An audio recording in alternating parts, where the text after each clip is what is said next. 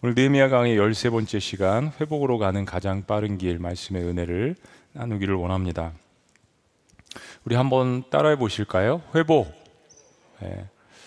어, 누구에게나 필요한 단어인 것 같습니다. 저에게도 필요합니다. 막 달려가다 지칠 때 아, restoration, renewal, 이 회복이 저에게도 필요하더라고요.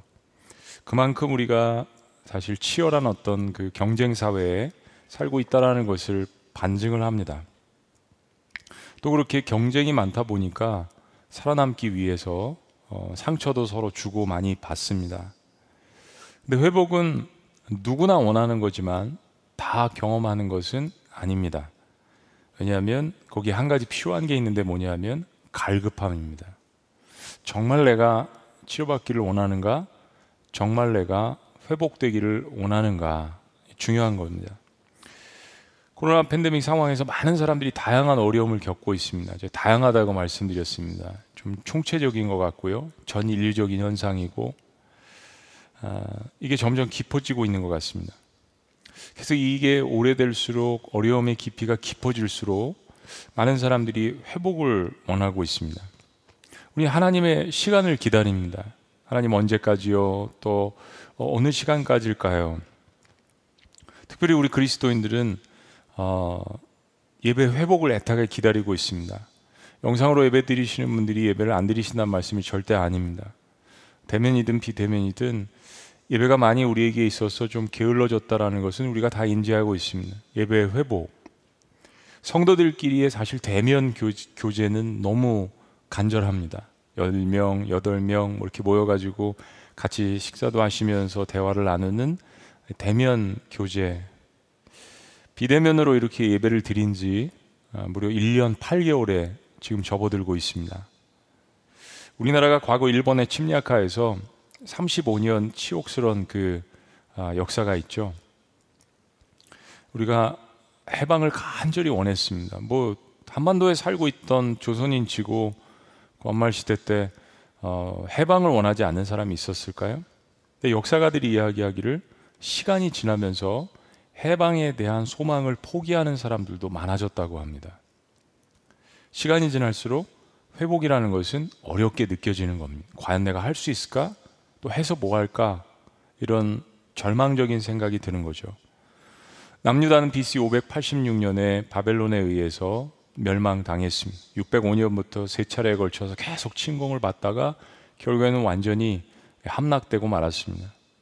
그로부터 50년이 지난 537년 혹 역사가들은 538년 뭐 디베이트가 있긴 하지만 537년에 수르바벨의 지도하에 약 5만 명의 어, 페르시아 바벨론으로 흩어졌던 아, 그 유민들이 포로들이 돌아왔습니다. 아, 그때 무려 22년이나 걸려서 성전을 재건했습니다. 성벽이 아니라 훨씬 더 작은 규모죠. 엄청난 방해 공작이 있었기 때문에 그 성전 하나 프레임 사실 넣는 거였는데 그거 하는 데만 22년이 걸렸습니다. 그리고 78년이 지나서 거의 80년이 지나서 BC 458년에 에스라의 지도 아래 한 6, 7천 명이 2차로 귀환을 하게 됩니다. 에스라는 주로 신앙 개혁에 대해서 부르짖었습니다. 그리고 그로부터 14년이 지난 BC 444년에 바로 느헤미야가 일단의 사람들과 함께 페르시아의 고위 관리 포지션을 내려놓고 예루살렘 성벽을 재건하기 위해서 예루살렘에 도착한 거죠. 그리고 수많은 난관과 어려움과 방해와 음모와 고난 속에서 포로에서 돌아온 예루살렘 유민들과 함께 단 52일 만에 예루살렘 성벽을 역사적으로 완성하게 됩니다. 남유다가 멸망하고 예루살렘 성벽이 무너지고 느헤미야가 다시 와서 그 성벽을 재건하기까지 무려 142년이라는 시간이 걸렸습니다. 어, 한반도 땅에 살고 있으면서 외세 침략을 받고 35년간 통치를 당해도 정체성이 희미해지는데 140년 이상 타지에 살다가 혹은 유미로 살다가 돌아온 이스라엘 백성들의 정체성이 희미해졌으면 뭐 두말할 필요도 없죠. 사실 1세대도 아닙니다. 2세대, 3세대, 4세대, 140년이니까 거의 5세대까지 가는 그러한 그 후손들의 역사입니다. 비록 성벽을 재건하고 국가가 다시 건설할 수 있는 그 초석을 놓는 성벽 재건을 하기는 했지만은 문제는 백성들의 정체성의 회복입니다. 너무 오랜 기간 동안 나라 없이 떠돌아다녀서 하나님의 백성으로서의 정체성이 희미해졌던 것입니다. 눈에 보이는 성벽 재건은 완성되지만 내적으로 이스라엘 백성들의 정체성을 회복해야 되는 시점이 오게 된 거죠. 그렇기 때문에 예루살렘 성벽 공사는 벽돌 한 장을 쌓아 올린 공사가 아니었습니다. 정말 눈물 한 방울, 피 한 방울에 간절함이 모여서 하나님 나라 백성들로서 신앙을 회복하고자 했던 신앙 운동이었습니다. 무엇보다도 140년간 무너져 있었던 이스라엘 백성들의 마음을 하나로 모아서 이제는 하나님의 백성으로서 그들이 다시 아, 회복돼야 하는 그런 시점에 있었던 것입니다. 저는 느헤미야 8장을 너무 좋아합니다. 사실은 이거 보려고 여기까지 달려온 것입니다. 느헤미야 8장은 우리들에게 어떻게 하면 우리가 삶 가운데 무너졌던 것들을 회복할 수 있을까? 우리 가정을 회복시키고 내 개인이 어떻게 하나님께로 돌아갈 수 있을까? 회복은 늘 우리에게 필요한 것이니까요. 그런 의미에서 너무나도 중요한 회복의 장입니다. 그런데 이 느헤미야가 사실은 한 가지 주제지만 8장이 오늘 회복으로 오는 가장 빠른 길이라는 주제하에 여기에 담겨져 있는 여섯 가지의 스텝 과정들을 좀 보기를 원합니다. 그 첫 번째는 영적 갈급함입니다. 영적 갈급함. 자, 1절 말씀에 이렇게 이야기합니다. 이스라엘 자손이 자기들의 성읍에 거주하였더니 일곱째 달에 이르러 모든 백성이 일제히 수문학 광장에 모여 학사 에스라에게 여호와께서 이스라엘에게 명령하신 모세 율법책을 가져오기를 청하매. 자, 여러분 뭔가 이상하다라고 생각하시는 분들 계십니까? 이 말씀을 읽으시면서 아, 이거 좀 이상하다, 독특하다. 그러면 성경을 잘 읽으신 겁니다. 오늘 수문학 광장에 이스라엘 백성들이 모이게 된 것은 말씀을 잘 보시면 자발적인 것이었습니다. 내일부터 추수감사 특별 부흥회 합니다. 우리 모입시다. 8시에 꼭 모이셔야 돼. 아니 10분 전에 우리 기도하면서 준비합시다.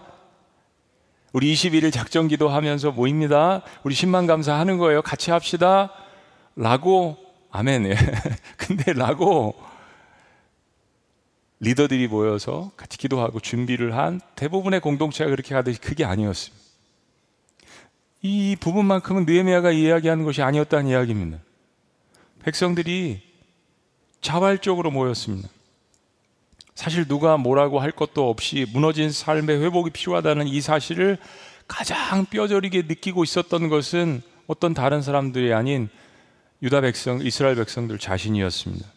이제 사실 좀 쉴만도 하잖아요.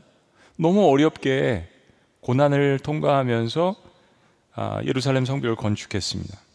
근데 수문학 광장에 사실 이제 이날이 아, 나팔절입니다.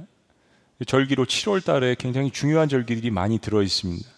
그런 곳 시점은 됐던 것 같아요. 그런데 약속이나 했듯이 자발적으로 그들이 수문학 광장에 모였습니다. 성벽 재건을 하면서 여러 가지 많은 어려움을 거치면서 야 이게 우리 힘으로 할 수 있는 게 아닌데 이게 된다 된다 된다 이런 어려움이 있었는데 그리고 정말 성벽이 완성됐습니다. 그리고 이들 마음 가운데서는 이게 우리 힘으로 한 게 아닌데 140년 동안 못했던 건데 52일 그러면서 마음 가운데 살아계신 하나님의 은혜와 능력이 깨달아지기 시작했다는 겁니다.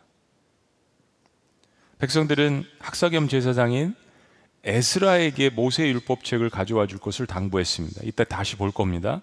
느헤미야가 아니라 에스라였습니다. 느헤미야의 행정가 에스라는 제사장 학사 말씀을 전하는 사람이었습니다. 아까 말씀드린 것처럼 BC 458년에 아닥사스다 왕의 제가를 니에미아보다 먼저 받아서 14년 먼저 받아서 약 6천 명에서 7천 명의 사람들을 데리고 온 제사장 학사였습니다.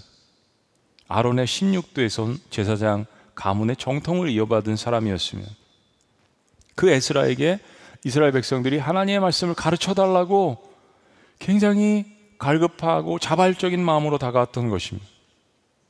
영적인 갈급함은 자발적인 마음을 만들어냅니다. 내가 죽겠으니까 내가 물 마시고 싶은 거예요. 내가 죽겠으니까 음식을 먹고 싶은 겁니다. 내가 죽겠으니까 사랑을 찾는 겁니다. 백성들이 그렇게 에스라에게 하나님 말씀인 모세오경을 읽어달라고 이야기합니다. 여러분 구약 성경에서 여러 가지 많은 신앙 부흥의 역사들이 있었지만 뭐 우리가 여호수아 또 여호수아와 또 봤고 히스기야의 부흥도 있고 중간 중간에 그런 부흥의 역사들이 있습니다. 그런데 백성들이 잘 보세요. 백성들이 스스로 자발적으로 우리 죽겠으니까 우리 목마르니까 하나님의 말씀이 필요합니다라고 요청한 것은 거의 전무합니다. 이 부분밖에 없는 것 같아요. 그만큼 지금 백성들은 너무나도 처절하고 갈급했습니다. 오늘 이 사건을 통해서 사실은 북이스라엘과 남유다가 멸망한 것을 합쳐 참으로 수백 년 만에 하나님의 백성들이 부흥이라는 것을 참된 부흥이라는 것을 맛보게 됩니다. 가장 중요한 것은 백성들이 인생의 오랜 패배 속에 좌절 속에 절망 속에 그것이 영적인 갈급함으로 변해서 오늘 부흥이 회복이 시작되었다는 것입니다. 자, 두 번째 회복으로 가는 가장 빠른 길은요. 진리에 대한 사모함입니다. 진리에 대한 사모함. 영적인 갈급함은 진리에 대한 사모함으로 이어지게 되어 있습니다. 삶이 공고하기 때문에 내 마음이 갈급해집니다. 내 인생은 어디로부터 오는 건가? 어디로부터 왔을까? 라는 이 질문을 사람이라면 누구나 하게 되어 있습니다. 그 질문이 내 심령 가운데 일어날 때 무시해서 그렇지 사람이면 누구나 그 질문을 하게 되어 있습니다. 이렇게 살고 그 후에 나는 어떤 삶으로 이어질까? 사후의 세계가 있을까? 죽음이 끝일까? 이 질문을 누구나 인생 가운데 하게 되는데 가장 공고할 때 사, 실은 인간은 이 질문을 가장 깊숙이 하게 돼 있다는 것입니다. 삶이 공고하기 때문에 내 마음이 갈급합니다. 그리고 그 갈급함은 진리를 알고 싶은 열망으로 나아갑니다. 본질이 뭐지? 정말 내 삶에 있어서 진리가 뭐지? 이 절 말씀입니다. 다 같이 시작. 일곱째 달 초하루에 제사장 에스라가 율법책을 가지고 회중 앞, 곧 남자나 여자나 알아들을 만한 모든 사람 앞에 이르러 말씀드린 것처럼 7월 1일 나팔절이 시작되고요. 우리가 쭉 보겠지만 수막절, 초, 초막절이 시작됩니다. 수장절, 초막절이 시작돼요. 굉장히 중요한 절기가 있는 7월입니다. 근데 7월 1일 나팔절기에 수문학 광장 앞에 말씀을 알아들을 수 있는 사람들이 자발적으로 모여들었습니다. 아마 히브리어든지 당시에 쓰던 아람어든지 이 글을 익히거나 알아들을 만한 아이들까지 뭐 10살, 12살 모여들었습니다. 학자들은 한 3만 명에서 5만 명 모여들었다고 해요. 여러분, 말씀을 깨닫는 것은 참 하나님의 은혜입니다. 이 학력이랑 문제 있는 게 아니고요. 삶의 경험과도 문제 있는 게 아닙니다. 말씀을 깨닫는 것 자체가 하나님의 은혜이지 않습니까? 말씀을 알아듣는 것이 기쁨이고 우리에게 힘이 됩니다. 근데 여기에는 학력이나 우리의 경험이나 세상의 지위가 필요한 것이 아니라 갈급함이 필요합니다.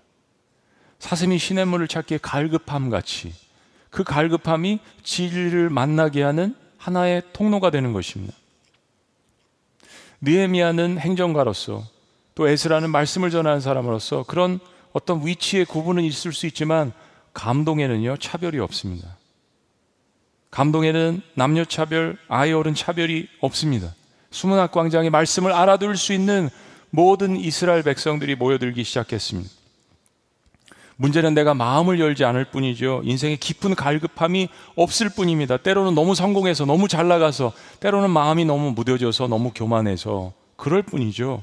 그러나 오늘 여기 인생에 깊은 좌절을 맛보고 깊은 나락 속에 빠져들었지만 하나님의 은혜를 조금씩 맛보았던 이스라엘 백성들이 그 갈급함을 가지고 진리를 찾기 위해서 자발적으로 모여들었습니다. 3절 말씀입니다. 다 같이 시작. 수문학 광장에서 새벽부터 정오까지 남자나 여자나 알아들을 만한 모든 사람 앞에서 읽음에 그 백성이 그 율법책에 귀를 기울였는데 얼마나 사모하는 심령이었으면 딱 새벽에 6시부터 정오까지 6시간이나 말씀을 들었습니다. 무려 6시간입니다.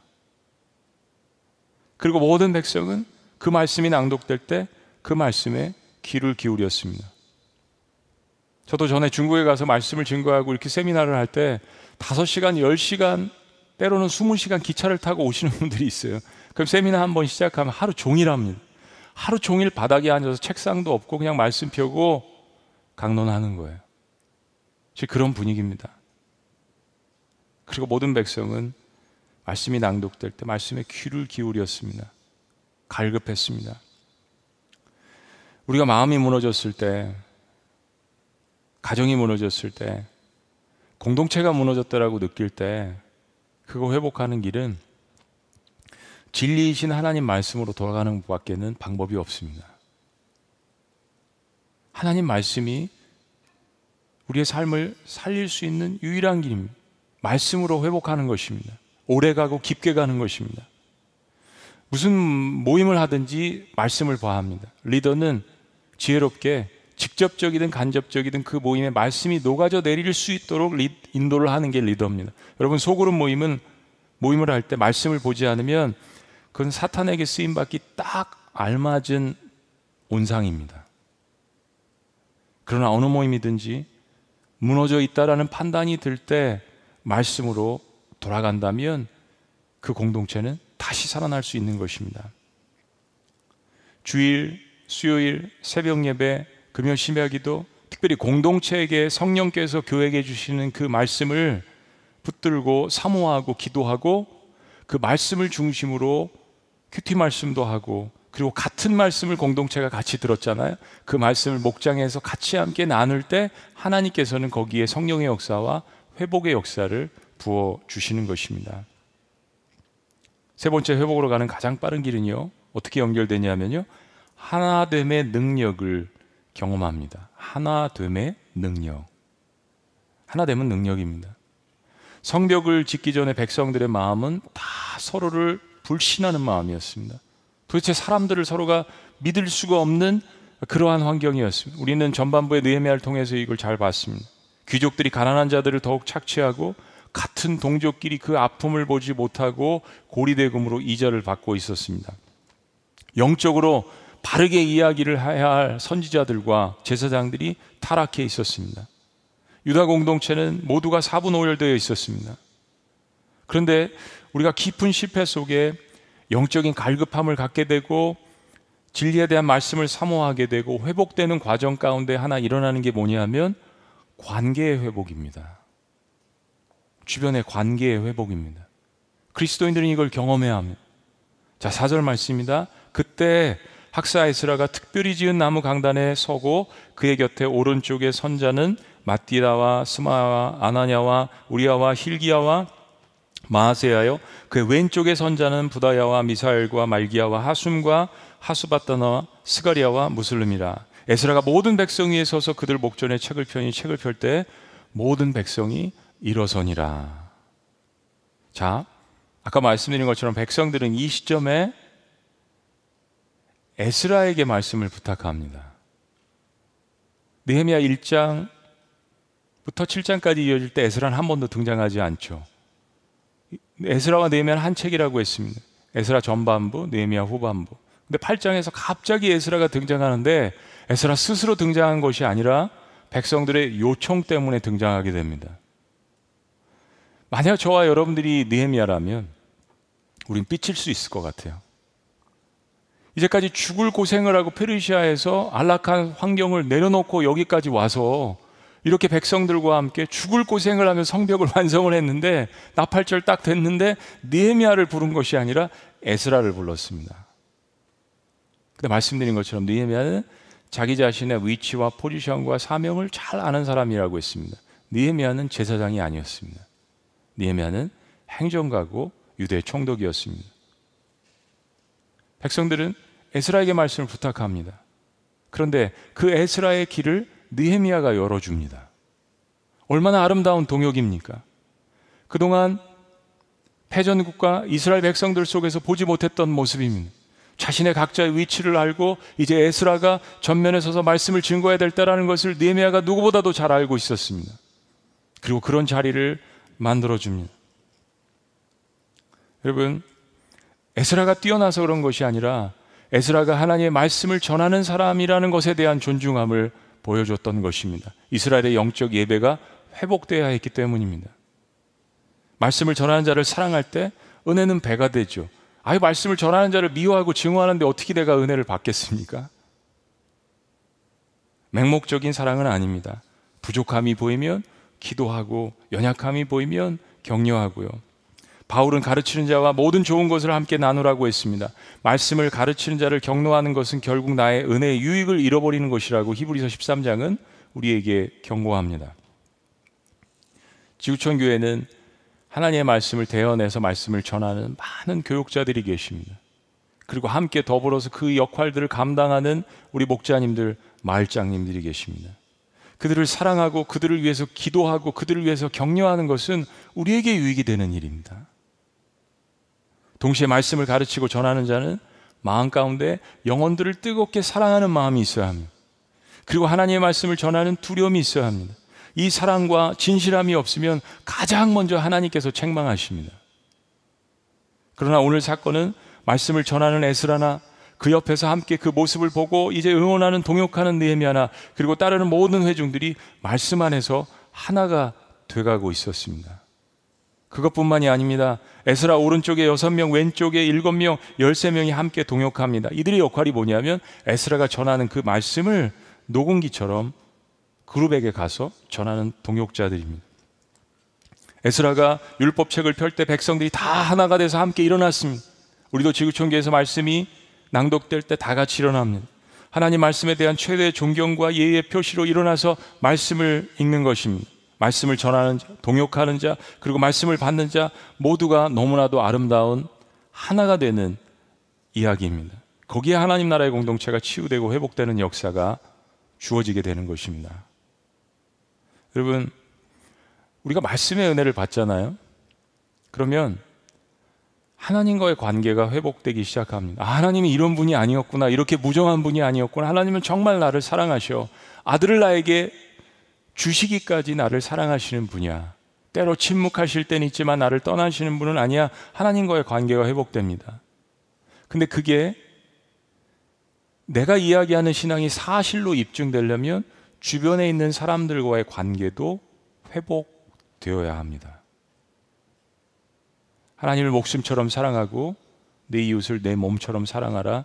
이 두 가지 계명에 모든 계명들이 다 속해 있다라는 예수님의 말씀. 관건은 사랑입니다. 하나님을 사랑하고 주변에 있는 이웃들과의 관계를 회복하려고 노력하는 것이죠. 성령의 역사는 그래서 하나가 되게 하는 역사입니다. 싸매게 하는 역사입니다. 성벽만 재건하면 안 됩니다. 일에 치중하는 사람, 성벽을 재건하려면 무슨 수단이라도 동원하는 그러면 관계성이 깨집니다. 성벽을 재건하는 사람들의 관계성이 회복되어야 하는 것입니다. 회복으로 가는 가장 빠른 길, 네 번째는요, 말씀을 누리는 것에 대한 기쁨입니다. 말씀을 누리는 것에 대한 기쁨. 말씀 강해는 새벽 6시부터 정오 12시까지 무려 6시간이나 이어졌습니다. 나중에 보시면 이게 막 일주일씩 갑니다. 말씀을 갈급해하는 수만 명의 백성들과 말씀을 전하기를 원하는 사실은 20년 전에 먼저 왔었잖아요. 14년 전에 먼저 왔었잖아요. 그런데 에스라는 그동안 많은 재미는 못 봤습니다. 근데 느헤미야가 그 길을 열어준 거예요. 그리고 에스라가 얼마나 신나서 수만 명이 이렇게 한꺼번에 모인 적이 없었는데 얼마나 마음 가운데 기쁨으로 열정으로 말씀을 증거했겠습니까? 거기서 스파크가 일어난 겁니다. 에스라는 특별히 지은 높은 나무 강단 위에 올라갔습니다. 좌우에는 13명의 레윈들이 수종 들고 있었습니다. 드디어 에스라가 두 마리 모세오경 성경책을 폈습니다. 근데 5절에 보니까 그때 두루마리 성경책을 펼 때 모든 백성들이 일제히 일어났습니다. 하나님의 하신 말씀에 대한 존중입니다. 그리고 에스라가 선포합니다. 광대하신 여호와를 찬양할지어다. 그리고 백성들은 가만히 있지 않았습니다. 아멘, 아멘이라고 화답했습니다. 여러분, 아멘은요 성경적인 겁니다. 어느 어, denomination, 어느 교단의 전유물이 아닙니다. 구약 성경에 아멘이라는 이야기가 얼마나 많이 나옵니까? 시편에 얼마나 많이 반복됩니까? 하나님 그 말씀에 동의합니다. 하나님 제가 그렇게 살기를 원합니다. 하나님 저와 함께 해 주세요. 라는 것이 아멘의 뜻입니다. 이건 내 성품 환경을 떠나서 믿음의 고백입니다. 6절 말씀입니다.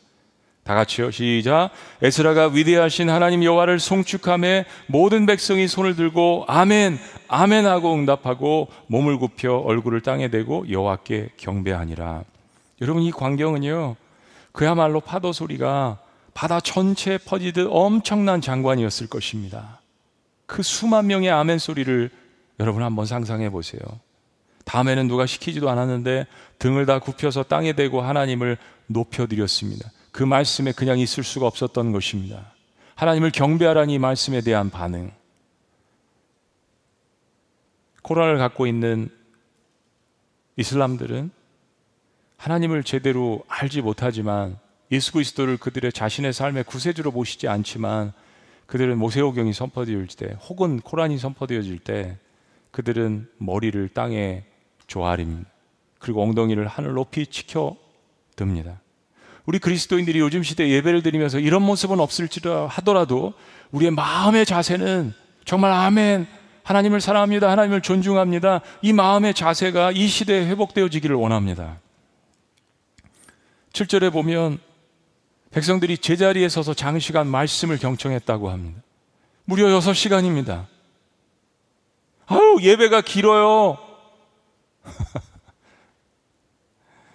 6시간입니다. 나라를 뺏겨 보니까, 성전이 불타 보니까, 예배를 못하게 하니까, 마음에 갈급함이 일어났습니다. 얼마나 그들이 하나님을 만나기를 원하고 사모하는 마음으로 하나님을 찾기를 원했는지 알 수 있는 대목입니다. 마침내 에스라는 율법책을 낭독하고 뜻을 해석합니다. 그런데 문제는 4, 5만 명이 되는 사람들이 에스라의 그 육성의 소리를 다 들을 수 없잖아요. 그래서 아까 말씀드린 것처럼 강단 위에 13명과 강단 아래 13명의 레위인들이 에스라가 먼저 이야기를 하면 그 말씀을 마치 녹음기처럼 기억하고 가슴에 새기고 그 말씀을 가서 그룹들에게 전해준 겁니다. 이게 신약 시대에도 예수님께서 수천 명을 놓고 말씀을 강론하실 때 12명의 제자들이 감당했던 일입니다. 많이 혼돌스러울 수 있는 부분인데도 불구하고 엄청나게 질서 있게 이 일이 진행되고 있었습니다. 한 말씀이라도 놓치고 싶지 않았던 백성들 가슴을 졸이며 듣는 이 백성들의 열정이 작은 바늘 하나라도 떨어지면 들릴 정도로 조용함을 만들었던 것입니다. 그 말씀이 마치 하늘에서 내려부터는 말씀처럼 모든 사람에게 울려 퍼졌습니다. 그만큼 모여든 사람들은 하나님의 말씀을 듣고 싶어 했습니다. 진리에 대해서 갈급했습니다. 거기에 굶주려 있었고요. 목말라 있었고요. 갈급해 있었습니다. 사슴이 시냇물을 찾는 것처럼 시편 기자의 고백처럼 그런 마음으로 하나님 앞에 다가왔다는 것입니다. 사랑하는 여러분, 우리가 기적을 원하죠. 회복을 원하죠. 하나님께서 부으시는 부흥을 원하죠. 그러나 모든 기적과 부흥은 우리의 심령이 갈급한 가운데서 일어났습니다. 말씀과 은혜는 사모하는 사람들에게 부어집니다. 공부를 많이 한 사람들이 아닙니다. 경험이 많은 사람들이 아닙니다. 지식이 많은 사람들이 아닙니다. 말씀의 은혜는 사모하는 심령에게 부어주시는 하나님의 은혜입니다. 여러분이 부흥을 사모하신다면 하나님과 그분이 하신 말씀으로 돌아가셔야 합니다. 8절입니다. 하나님의 율법책을 낭독하고 그 뜻을 해석하여 백성에게 그 낭독하는 것을 다 깨닫게 하니. 말씀을 전하는 자들은 듣는 자들이 온전히 말씀을 깨달을 수 있도록 정말 뼈를 깎는 그런 각오로 말씀을 준비해야 합니다. 그리고 그 말씀 앞에 서야 합니다. 그리고 그 말씀을 가지고 내가 감동을 받을 수 있도록 기도하고 성령의 역사를 위해서 간구해야 하는 것입니다. 그래야 사람들의 삶이 말씀 앞에 자복하고 변질되지 않고 변화되기 시작하는 것입니다. 아모스 선지자는 이야기합니다. 이스라엘의 멸망은 양식이 없어 줄이거나 물이 없어서 가람이 아니라 말씀을 듣지 못한 기갈이라고 이야기합니다. 사방에 홍수가 넘쳐나지만 마실 물이 없습니다. 인터넷에 보면 수천 개, 수만 개, 수십만 개의 설교가 넘쳐납니다. 설교라고 여러분들이 단어를 치시고 클릭하시면 엄청난 많은 말씀들이 넘쳐납니다. 신앙 연수에 따라서 10년이면 성경책 10권, 20년이면 20권. 그러나 여러분 생명의 양식은 내가 찾아 먹어야 합니다. 딱 내가 들은 말씀은 한 말씀입니다. 내 갈급함을 통해서 만나는 말씀입니다. 주일날 선포되는 하나님의 말씀 열심히 소화해내서 성경을 자꾸 깨달아가면서 영적인 눈이 뜨여져야 합니다. 그래야 말씀에 대한 절대 순종이 결심되어집니다. 은혜는 사실 찔림입니다. 격려를 통한 것과 동시에 하나님께서 내 삶을 보여주십니다. 그리고 이 찔림은 회개함으로 이어집니다. 회복으로 가는 가장 빠른 길은요. 다섯 번째, 가슴을 찢는 참다운 회개를 경험하는 것입니다. 여러분, 죄를 인정하면 벌을 받는 것이 세상의 법칙이죠. 내가 잘못했습니다. 라고 뉘우쳐도 정상 참작은 되겠지만 용서가 되거나 형벌은 없어지지 않습니다. 세상의 법칙입니다. 그럼 하나님 나라에서는 죄를 뉘우치고 회개하고 인정하는 사람은 용서를 받습니다. 이건 안 해서 문제죠. 죄의 결과는 때에 따라서 경험하지만 죄인을 회복시켜 주시는 것이 하나님 나라의 공동체입니다. 그것이 세상과 하나님 나라의 공동체의 다른 점입니다. 구절 말씀입니다. 백성이 율법의 말씀을 듣고 다 우는지라. 여러분 성경에서 이렇게 아름다운 구절을 들어보신 적이 있습니까? 백성이 율법의 말씀을 듣고 다 말 그대로 모든 백성이 다 우니라. 너무 아름답지 않습니까? 한 사람도 제외하지 않고 말씀을 듣고 그리 다 울었다라고 이야기합니다. 에스라가 어떤 성경 본문을 가지고 설교했는지 우리는 잘 알 수 없지만 분명한 것은 모세 오경입니다. 창세기부터 신명기까지요. 그 중에 하나 어느 한 말씀을 보았을 수도 있고 여섯 시간이니까 뭐 창세기 한 시간, 출애굽기 한 시간 이렇게 했을 수도 있겠죠. 그런데 분명한 것은 에스라는 하나님의 사랑에 대해서 이야기했을 것입니다. 이스라엘 백성들을 택하신 이유, 아브라함을 부르신 이유, 그들을 어떻게 이끌어 가셨던 이유, 광야에서 어떻게 그들을 먹이시고 그들을 사랑하셨던 그러한 말씀들, 그러나 계속해서 불순종하는 그 이스라엘 백성들 선조들의 이야기, 그리고 우리의 역사가 어떻게 해서 여기까지 왔는지에 대한 말씀들을 이야기했을 것입니다. 그런데 놀라운 일이 벌어졌습니다. 모든 백성들이 일제히 이 말씀을 듣고 다 우는 것이었습니다. 다음 장에 있는 느헤미야 9장을 보시면 아시겠지만 이 울음은 참다운 회개로 이어집니다. 그러니까 단순히 운 것이 아닙니다. 잠깐 말씀 듣고 아 오늘 말씀 좋았다. 은혜가 됐다. 뭐 거기까지만 해도 참 좋아요. 그런데 그것이 사람을 변화시키지 않습니다. 잠깐의 감동이 사람을 변화시키지 않습니다.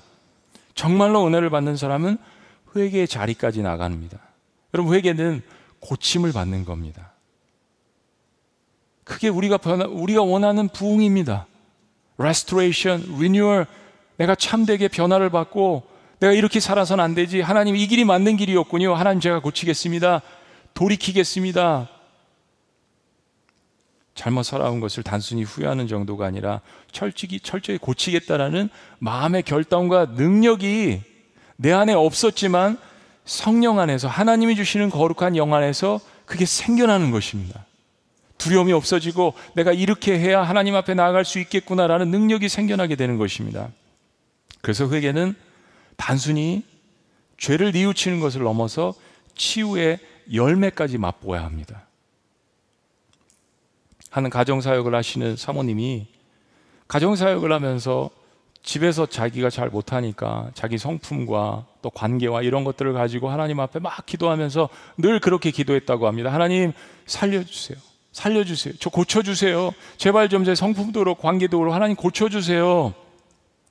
아, 기도를 오래 했는데 하나님께서 어느 한 날에 딱 그 음성을 주셨다고 합니다. 얘야, 고쳐달라고 하지 말고 죽여달라고 해라. 죽여달라고 해라. 네가 죽어야 가정이 산다. 네가 죽어야 관계가 회복된다.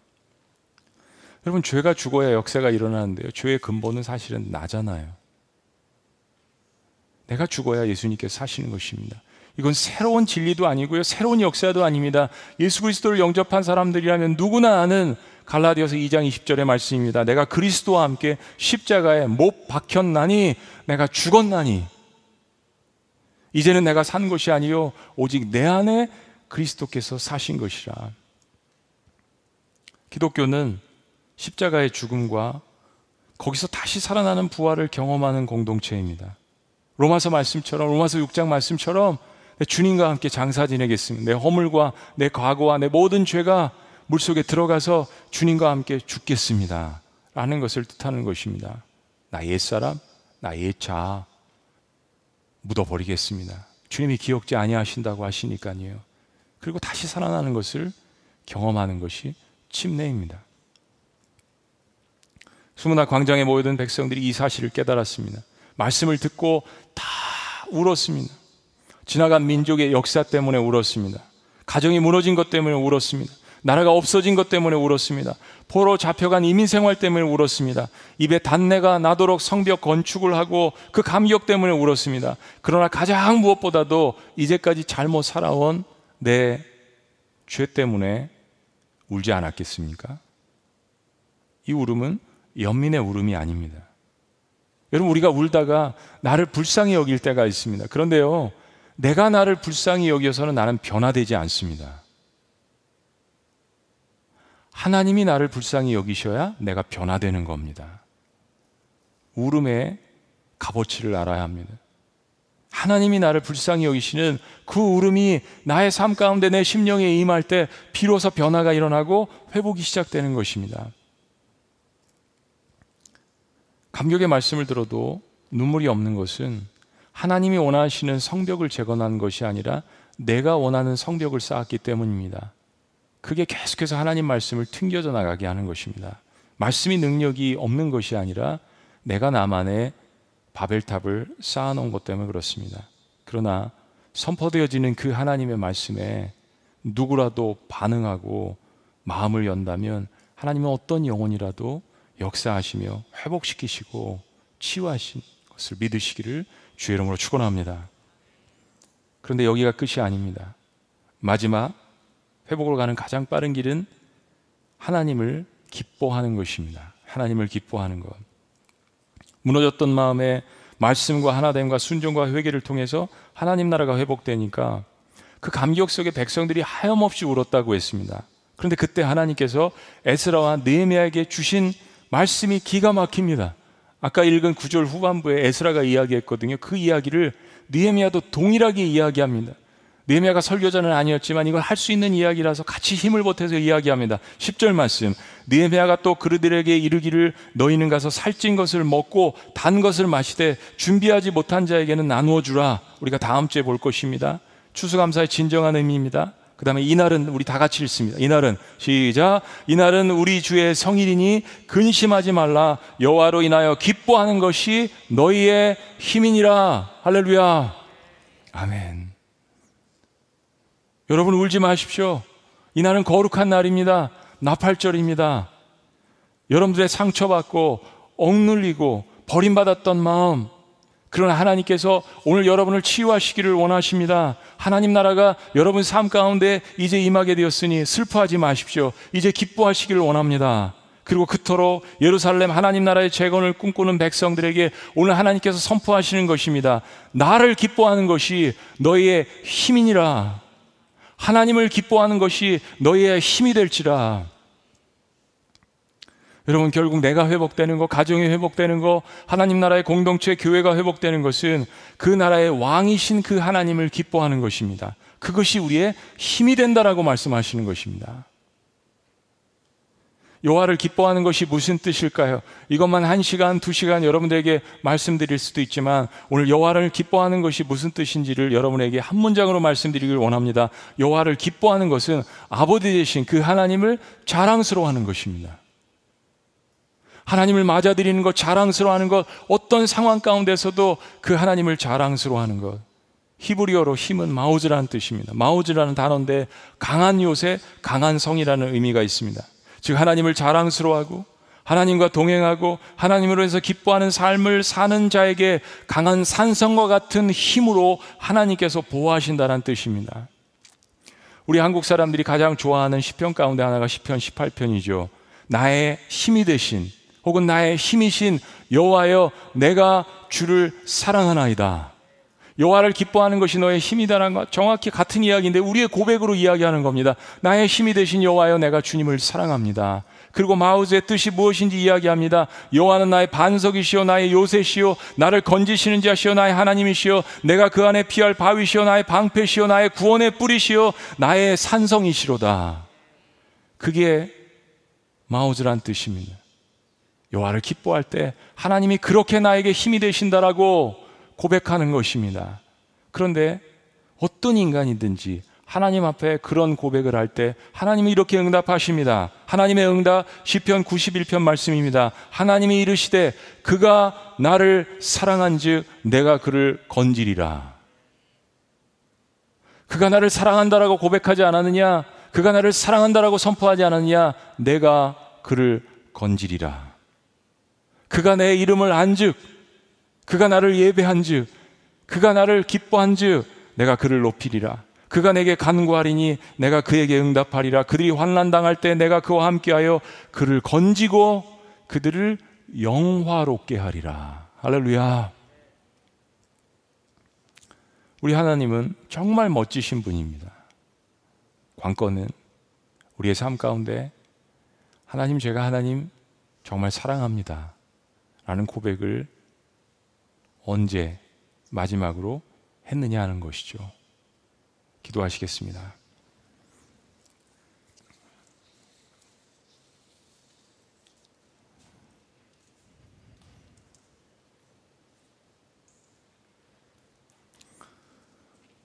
여러분 우리의 삶에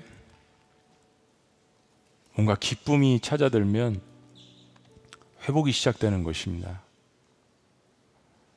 기쁨은 사랑으로 시작하는 것입니다. 하나님의 사랑을 갈급한 가운데 발견하는 것이죠. 그래. 세상이 뭐라고 하든 하나님이 나를 여전히 사랑하시는구나. 그리고 온 우주의 창조주 그 하나님을 자랑스러워하는 그 마음을 내 삶 가운데 갖게 되면 어떤 상처라도 회복되는 것입니다. 많은 사람들이 참으로 갈급해 합니다. 마실 물을 원합니다. 근데 나를 썩게 하는 물이 아니라 나를 병들게 하는 물이 아니라 진리에 대한 말씀을 우리가 먹여야 되지 않겠습니까? 오늘 그 말씀을 먹는 법 어디에 있는지를 누가 가르쳐 주겠습니까? 블레싱의 축복의 계절이 다가옵니다. 다시 한번 하나님께서 추수감사절에 우리가 하나님께 감사할 수 있는 기회도 우리에게 주셨습니다. 하나님 사랑하면 주변에 있는 관계들도 하나님께서 회복시키십니다. 천국 가기 전에 관계를 회복하셔야죠. 그렇죠? 미움과 증오가 가득한 마음으로 어떻게 하나님을 보시겠습니까? 용서하고 회복하는 마음, 그러면서 더욱더 말씀을 누리는 것에 대한 기쁨이 우리의 삶 가운데 충만하시기를 하나님이 원하십니다. 가슴을 찢는 참다운 회개가 내 삶 가운데 또한 지속적으로 일어나게 됩니다. 이 십자가와 부활이 아침과 저녁마다 내 삶 가운데 반복돼서 일어나는 과정 가운데 하나님이 어느 순간 우리를 어루만지시면서 이야기하시는 거예요. 그만 울어라. 두려워 말라. 나를 기뻐하는 것이 너의 힘이니라. 살아계신 하나님, 세상이 다 변하고 우리의 삶에 끝이 오는 듯 느껴져도 주님 한 분 없이는 내가 살 수 없습니다. 이 고백을 오늘 예배드리는 모든 공동체가 하나님의 백성들이 수문학 광장에 모인 이스라엘 백성들처럼 주님 앞에 올려드리게 하여 주시옵소서. 내 주 없인 살 수 없습니다. 여호와 하나님을 기뻐하는 것이 나의 힘이 될 수 있도록 주여 나와 함께하여 주시옵소서. 회복시켜 주시옵소서. 치료하여 주시옵소서. 놀라우신 이름 치료의 주인이신 예수 그리스도의 이름으로 축복하며 기도합니다. 아멘. 할렐루야. 우리 자리에서 다 같이 일어나시겠습니다. 우리 주신 말씀 생각하시면서 우리 주님 앞에 이렇게 고백합니다. 세상 다 변하고 이 삶의 끝이 와도 내 주 없인 살 수 없습니다. 주님 앞에 믿음으로 고백합니다.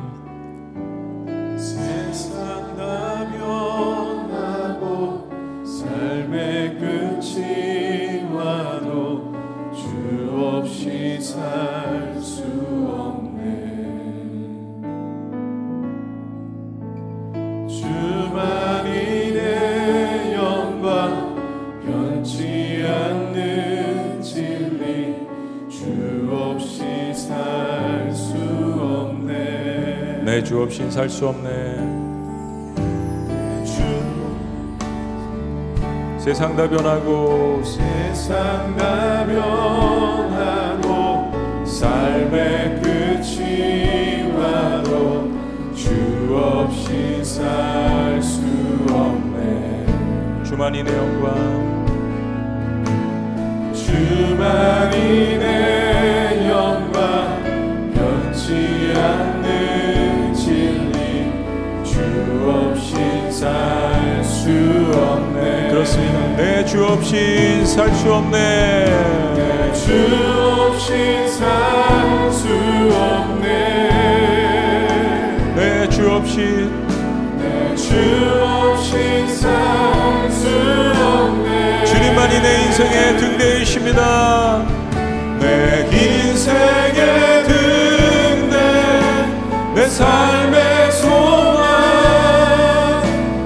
주 없이 살수 없네. 다시 한번 고백합니다. 좋으신 아버지 진실하신 친구 믿음으로 고백합니다.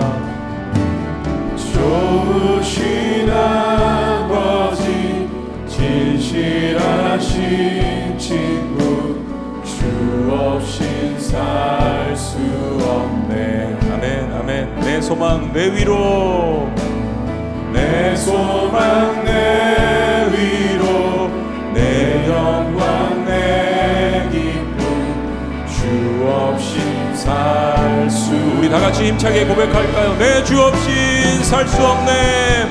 내 주 없인 살 수 없네. 내 주 없인 살 수 없네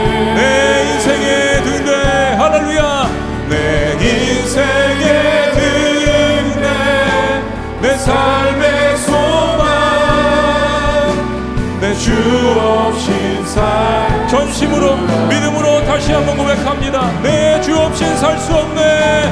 주 없인 살 수 없네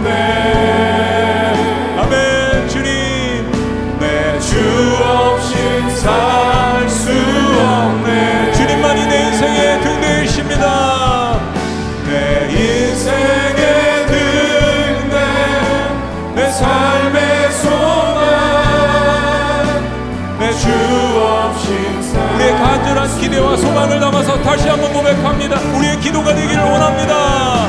내주 없